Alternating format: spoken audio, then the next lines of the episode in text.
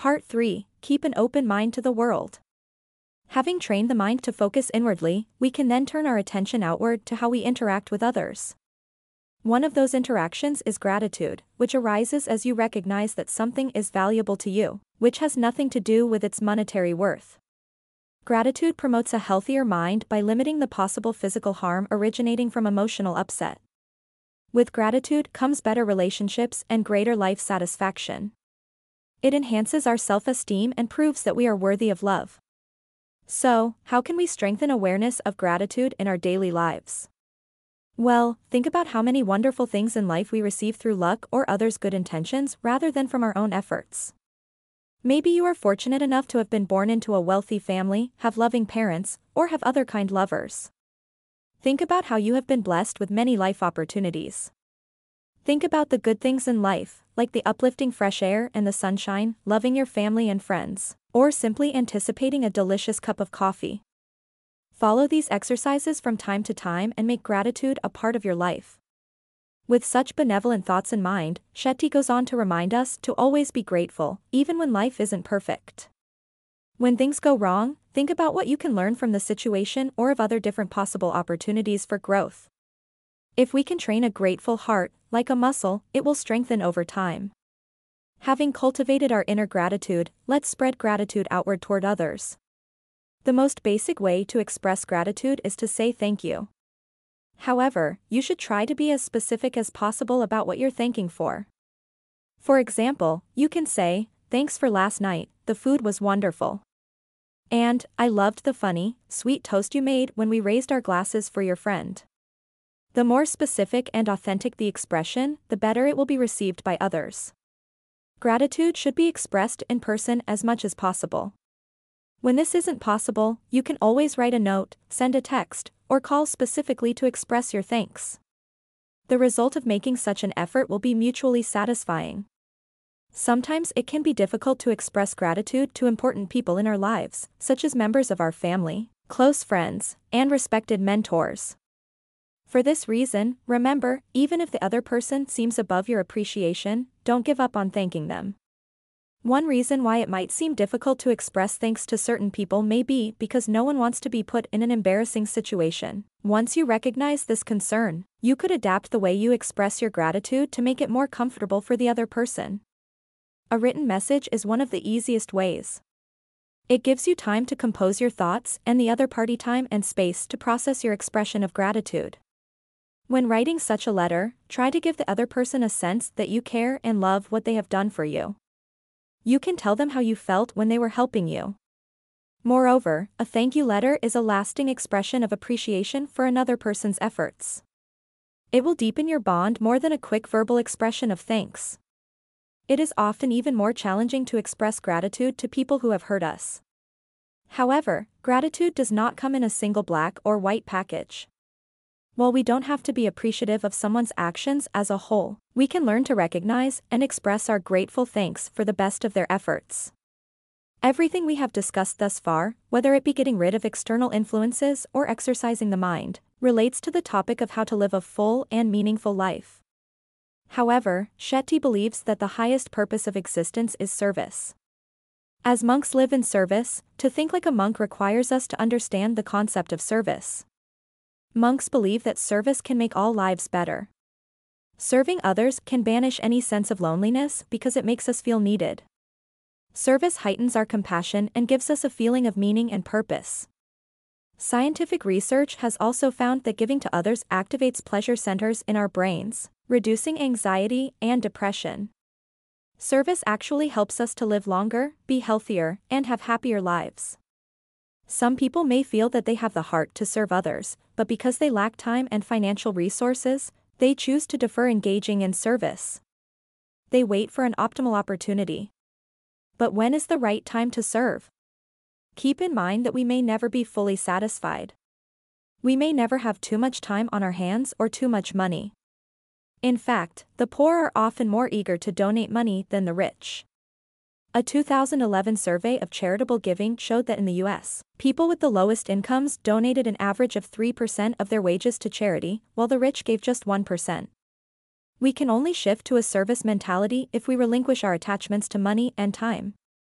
Another question may arise how do I serve? Do I need a plan? Do I leave my current job and set aside more time? To which Shetty's answer is no. He firmly believes that if you want to serve, you should just do it. When you see fundraising events at your school, you can join the collecting. If a relative is sick and has to stay at home, go visit them. If you go to a restaurant to eat, you can pack the leftovers to share with the poor and homeless.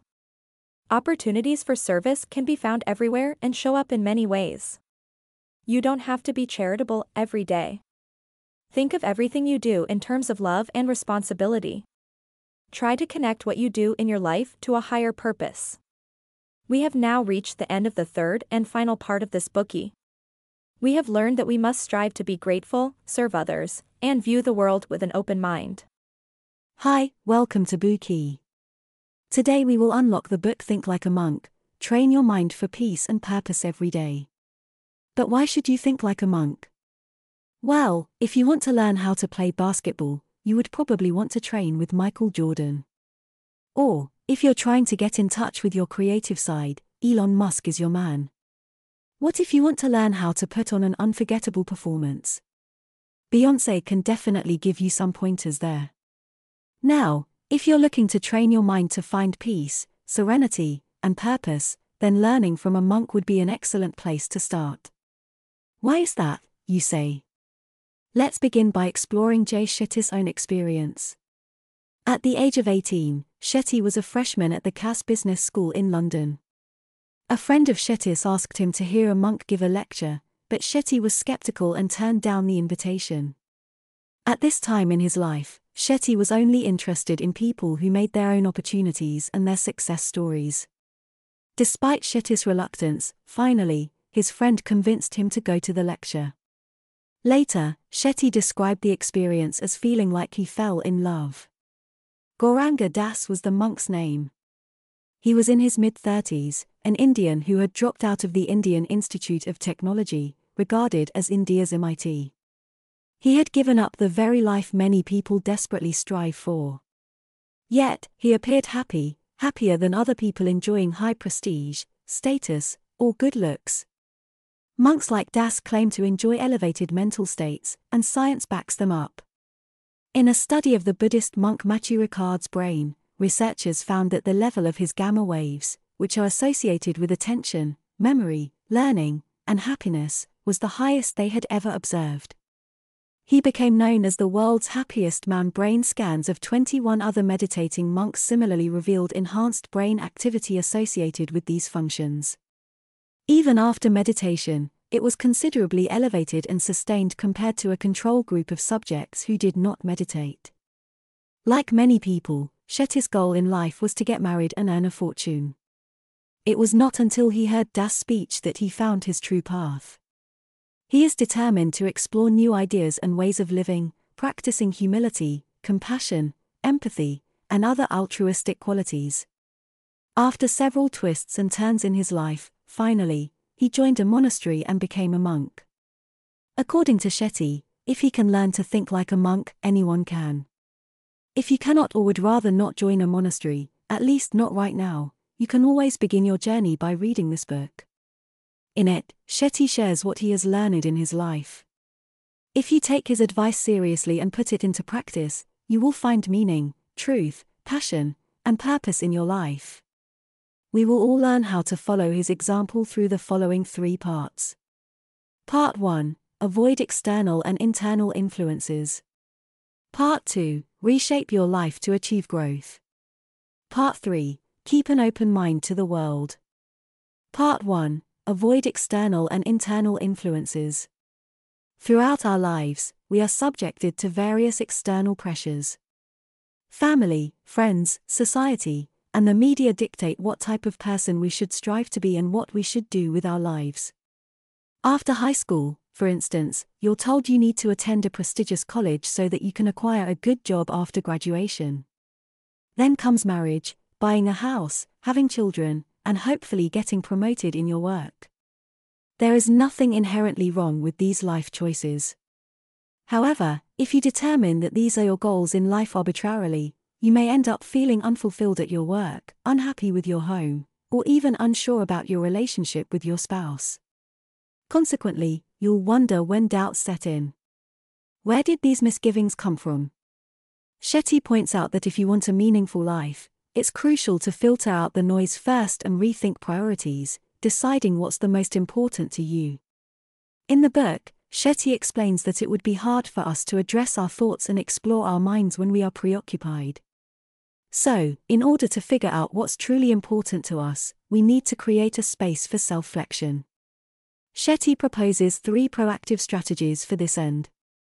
The first suggestion is to take some time every day to consider how you spent your time and how it made you feel. Each month, you might also visit somewhere different, an unfamiliar place where you can explore yourself. It could be a park or a library. A third option is simply doing something you find meaningful, like pursuing your hobby.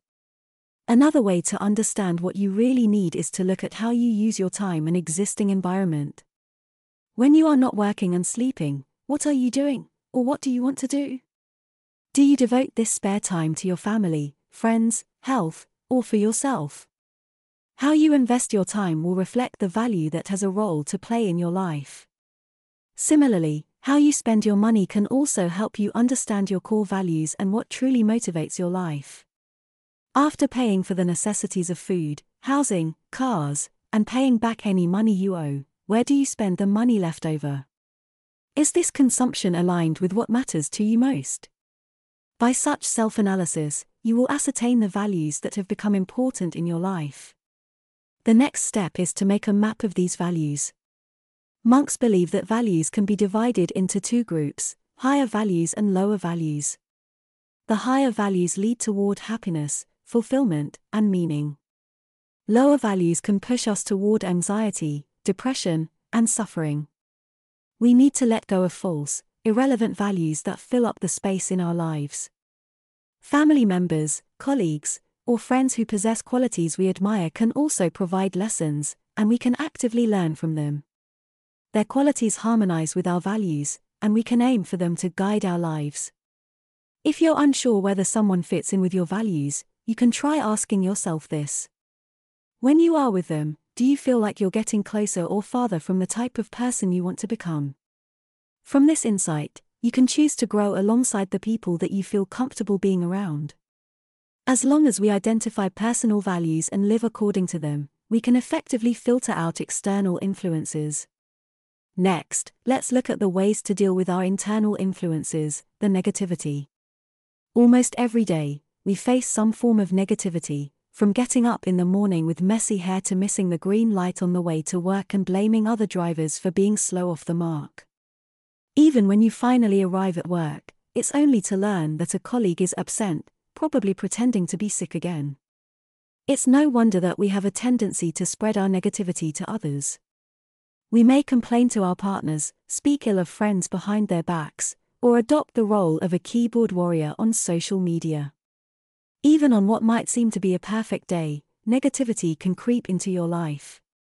According to Shetty, negativity is an internal force, even though no one would wake up in the morning and start thinking, How can I harbor more negative emotions today? Negative emotions most likely arise when our three core emotional needs peace, love, and understanding are threatened. For example, when we are afraid that bad things may happen to us, we experience the loss of peace. Similarly, if we do not receive the affection we crave, our need for love is unrequited. When we are not treated with the respect we deserve, we are left feeling misunderstood. Each of these unfulfilled emotional needs leads to all kinds of negative emotions, including fear, insecurity, hurt feelings, and confusion. Such negative emotions can take the form of complaints, disparaging comparisons, and critiques. For instance, trolls venting their malicious intent on social media may resort to cyberbullying to have a feeling of accomplishment out of fear of being belittled. It is no doubt that at least once in their lives, everyone has the experience of being a victim. However, indulging ourselves in negativity has more adverse and sometimes even permanent impacts. To start with, having a victim mentality can lead to a sense of entitlement and provoke selfish behavior. Moreover, complaining about misfortunes does not diffuse anger. Even people who feel relief after venting their frustrations tend to be more aggressive than those who don't vent in the first place. This is because complaining is stressful.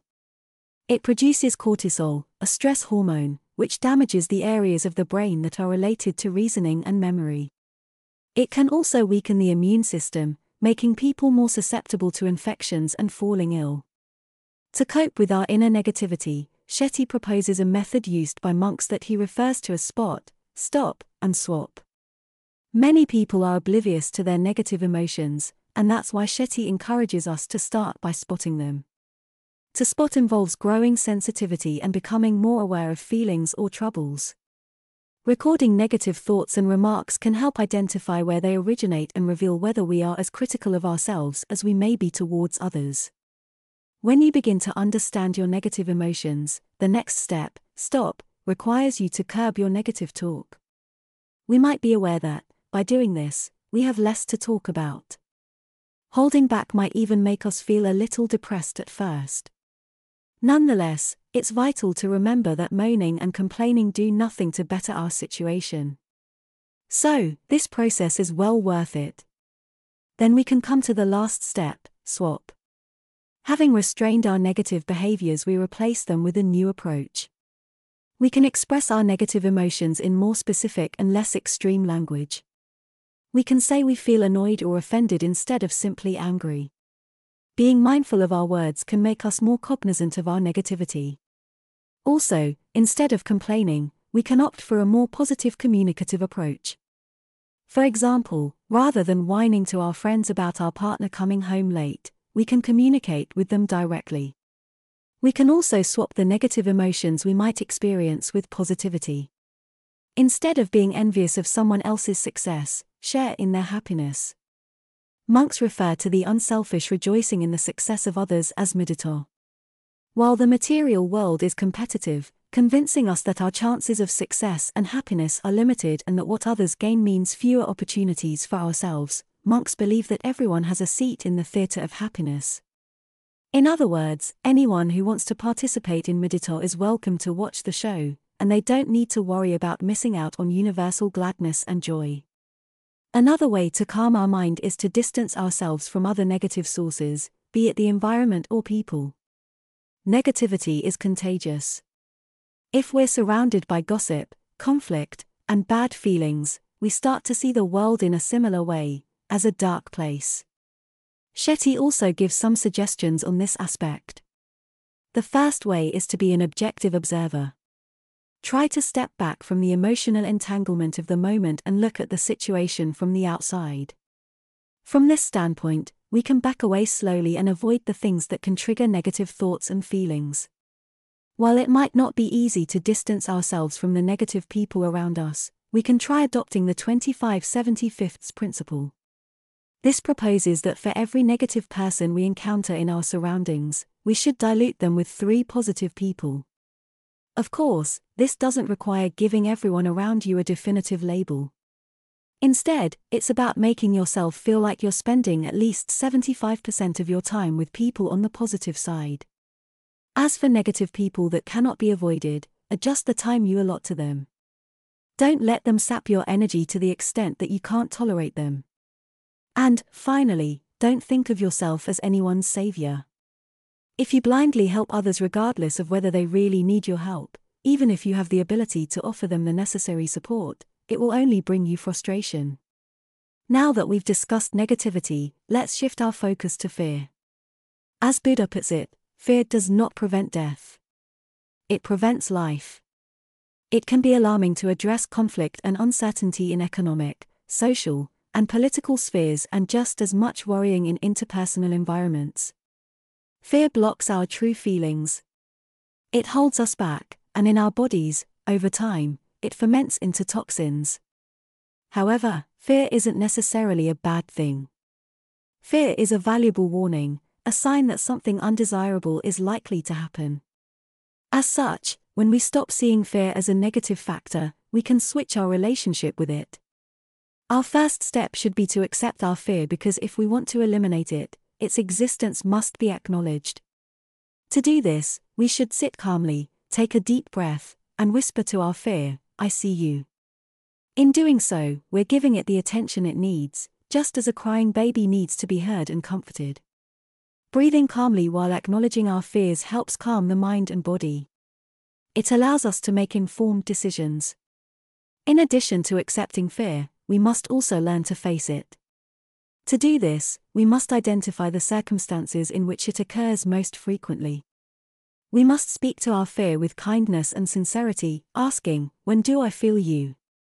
During his stay at the monastery, Shetty recalled situations that engendered fear, such as when he was worried about exams, performance at school, and his parents' opinions. He found that these fears had a common theme, all pointed to a single issue. He was worried about how others saw him. The fear had affected his decision making. As a result, in the future, whenever Shetty had to make an important decision, he considered whether his thinking was influenced by other people's opinions. By adopting this principle, he found that he made better decisions aligned with his true values. The ultimate way to address and alleviate fear is to practice detachment. To be detached means to look at one's reactions from the outside. It enables one to make clear decisions with an uncluttered mind. Only when Shetty realized that he was constantly distracted by worries of disappointing his parents did he free himself from this anxiety. He became aware that he must take responsibility for his own life. Whether or not his parents would be disappointed by his decisions was beyond his control. He should only act according to independent values. It is worth noting that detachment does not imply apathy, nor does it prevent us from enjoying and engaging with life. Detachment is more like staying in a beautiful guest house when you're on vacation. You don't spend the entire vacation worrying that you will soon have to leave. If we can regard our life as a guest house, we won't have the problem enjoying the rest of our lives freely and won't live in constant fear that our feeling of contentment will evaporate when it's time to leave. We are all lucky vacationers enjoying our stay in Hotel Earth. That concludes the first part. We have discussed becoming aware and letting go of the distraction and negativity that distance ourselves from living a fulfilling life. Next, we will look at how to reshape our lives around our core values. Part 2 Reshape your life to achieve growth. Shetty points out that growth begins with Dharma. This concept can't be defined by one or two English words, and according to Shetty, the closest expression is your calling. It's about using our passions and skills to do something that matters to the world. It is through these processes that we will gain fulfillment. An equation can be used to express this as follows passion plus expertise plus usefulness equals Dharma. When living in Dharma is our life's aim, work satisfaction comes from the work itself and how it benefits others rather than from gaining individual recognition and praise. So, how do we find our Dharma? To begin with, we need to discover our passions or the things we are good at and love to do. The problem is that life doesn't always play out as expected.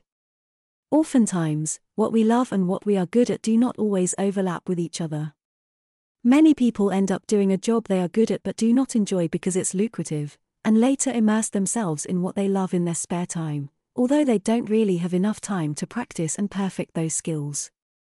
The dilemma raises the question how do we find things that match our skills and give us pleasure when we do them? If we are not definite about our natural preferences and predilections, we can gain insight into what we like and what we are good at by understanding our Varna. Varnas refer to four personality types the creator, the maker, the guide, and the leader.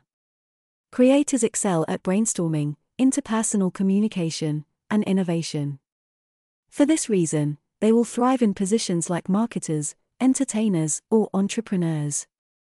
Makers' proficiency is in inventing, supporting, and implementing. It makes them excellently suited for social work, medicine, engineering, and programming. Guides, on the other hand, excel at learning, researching, and sharing knowledge. They are generally teachers, guides, coaches, and mentors. Last but not least, leaders have the ability to govern, inspire, and deliver change, meaning they are often found in the military, judiciary, law enforcement, and political spheres. Birth doesn't determine one's Varna, and none of the four Varnas is better or worse than the other. They just help us to understand ourselves and will aid us in achieving our Dharma. After finding and understanding our Varna, we need to test it in our daily lives. Suppose your Varna is the leader, try adopting that role at work or in life. Ask yourself whether you enjoy being in that position. When monks complete an activity or one of the mental disciplines mentioned in the book, they exercise their mindfulness by questioning their experiences. They might ask, What did I like about it? Was I good at it? Do I want to take the time to master it? Am I motivated to improve? What made me feel comfortable or uncomfortable? If I felt uncomfortable, was it in a challenging way that made me grow? In this way, the monks gain a more nuanced perspective on their growth. Aside from being attentive to our thoughts and mental functions to determine if an activity works for us, we can also monitor our physical responses. When in our Dharma, we should feel alive and at ease.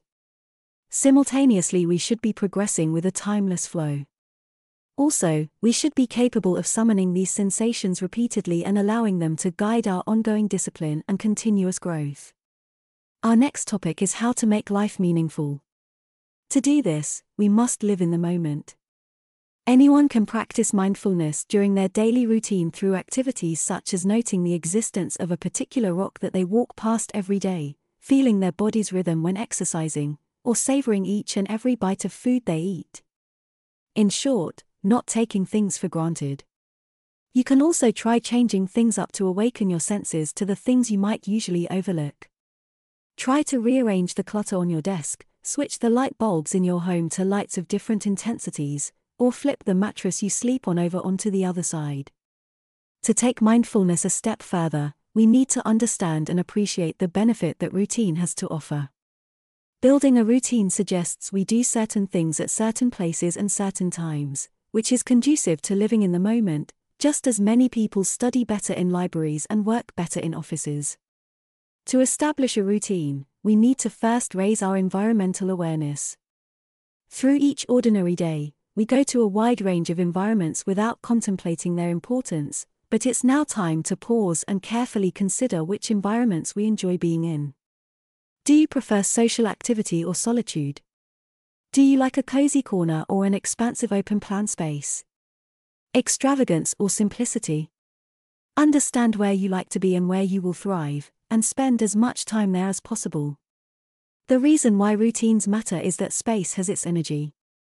When the space has a dedicated purpose and isn't multifunctional, its energy can not only help us focus and fulfill our Dharma, but also improve our moods and increase our work efficiency. On the contrary, when you watch TV dramas or eat in your bedroom, you disrupt that space's energy. Such disruption and dilution of the bedroom energy, for example, might make it hard for you to rest there. That is why we should choose different places for different activities. This also applies to time allocation. If we do the same thing at the same time every day, we invest ourselves more in the activity and remember to do it. Such a routine also helps us to get better at it. If you want to train in the gym, go there every morning or always in the evening, not today in the morning and tomorrow at night. Fixed time and regular places help maximize the sense of the present moment. However, to live fully and constantly in the moment, we must also master single tasking and abandon multitasking. Research has found that only 2% of people can multitask effectively. Multitasking hinders people's ability to focus as they quickly switch from one thing to another. You can practice this with mundane daily tasks. For example, when you brush your teeth, Try to devote all of your time and attention to brushing your teeth without letting any other distracting thoughts creep into your mind. Besides reshaping our behavior to achieve growth, we also need to reshape our mind. Every person generates about 70,000 individual thoughts every day. These thoughts are often inspired by past experiences or are speculations and predictions of the future. Many thoughts can be self deprecating. If we want to grow, we will need to purge all of these self critical thoughts. We can begin this cleansing process by reframing our self criticism. When you say to yourself, I'm bored, I'm slow, I can't do this, respond to yourself by saying, You are working on it. You are improving. Remind yourself that you are growing and you are making progress. Additionally, you can use positive direction to reconceive unwanted negativity, making your thoughts solution oriented. The key is to remind yourself to take action instead of being disheartened. For example, change I can't do this to I can do this by. Instead of telling yourself, I'm unlovable, change it to, I'm reaching out to new people to make new connections. Reshaping the mind requires not only adjustments in language but also in behavior. An easy way to do this is to learn one new thing each day. This doesn't mean that you have to learn an advanced skill. Instead, you can listen to a book on Bookey or learn about the culture of a city. This will give you something new to talk about with others. It could even be as simple as picking up on a new word that catches your imagination while you're chatting with friends. Sometimes the most effective way to reshape our minds is on a sheet of paper. It might be a good idea to jot down the thoughts that pass through your head when you feel uneasy. Writer Krista McRae has a phobia of flying. In order to reshape her mind, she started a blog all about her irrational fear. Then she found out that she was missing out on many things, like her grandmother before her, because of this phobia. She began listing all the things she wanted to do that were worth flying for. Although she didn't wholly overcome her apprehension about getting on an airplane, she definitely noticed an improvement. Writing down ideas alone won't help us solve all our problems, but it can give us a critical distance that may help us identify solutions and better ways forward. Our ego often fogs our awareness and seduces our minds with false impulses and illusions. Next, we'll examine how it affects our thinking and how we can re establish equilibrium. Everyone conventionally wants to present a good public face. We usually strive for improvement. However, sometimes our ego can derail this process, causing us to adopt a false appearance. Sometimes, an innate desire to elevate our status leads us to be deceptive, judgmental, and even push away others we deem unworthy of our association. Focusing all our energy on creating a facade impedes our learning and stifles our growth. Excessive egos can be cured with humility. We should strive to bring to mind the bad things we have done to others along with the good things others have done for us. This makes us aware of our shortcomings and inspires remorse. It keeps us grounded. In addition, that we needed others' help will encourage us to feel humble. We can feel grateful that we received other people's attention and support. In the same process, we should try to forget and let go of the good things we have done for other people and dismiss any bad things others have done to our detriment. In this way, we will not become excessively attached to our good deeds, as this can otherwise lead to arrogance. It is good to learn to leave behind the harm that others have done to us and not dwell on it. Detachment is another practical way to deal with interpersonal conflicts. Shetty suggests that you look beyond the present and see all other people from a broader perspective. Think about whether they may be tired or in an ugly mood and perhaps how their behavior is improving. This is better than simply viewing another person's annoying behavior as directed unkindly towards you.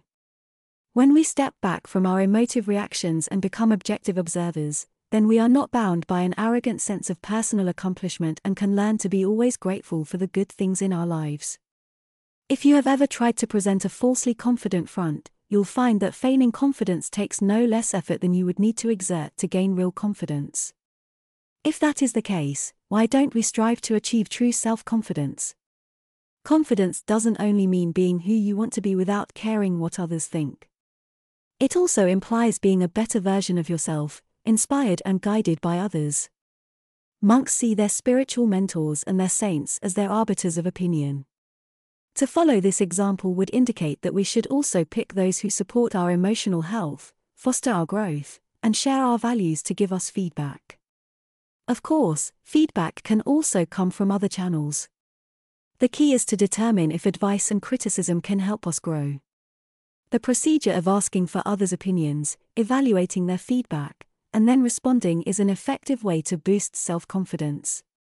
With that, we conclude the second part of this Bookey. We learned about how to reshape our life and give ourselves chances to learn and grow. More specifically, we learned how to find our Dharma, live in the moment, reshape our minds, and build self confidence. We've now finished the Bookey for Think Like a Monk. Having listened to the content of this book, we hope you feel inspired. Maybe you decide to make a start, change your routine, and plan a new life from now on.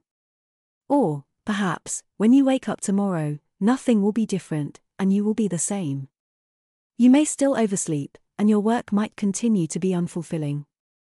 Don't expect listening to a book to change everything. It's up to you. You choose your own path in life. If you keep this in mind, at least you will be ready to embrace change when your need becomes an imperative. There is no one size fits all approach to gaining peace and achieving one's goals. We must focus on the present and stay on track regardless of life's twists and turns. At all times, it's essential to keep an open mind. When taking action, we may fail and fall, we may hesitate, and we may even act impetuously. Just remember that it is all normal. Try not to worry and just keep pushing forward. The mind of the monk is flexible as well as controlled, and always in the present moment. Let's think like a monk and extend our mental capacity as well. If you are interested, welcome Search Bookie and listen to the full audio instantly. Dir hat dieser Podcast gefallen? Dann klicke jetzt auf Abonnieren und empfehle ihn weiter. Bleib immer auf dem Laufenden und folge uns bei Twitter, Instagram und Facebook. Mehr Podcasts findest du auf meinpodcast.de.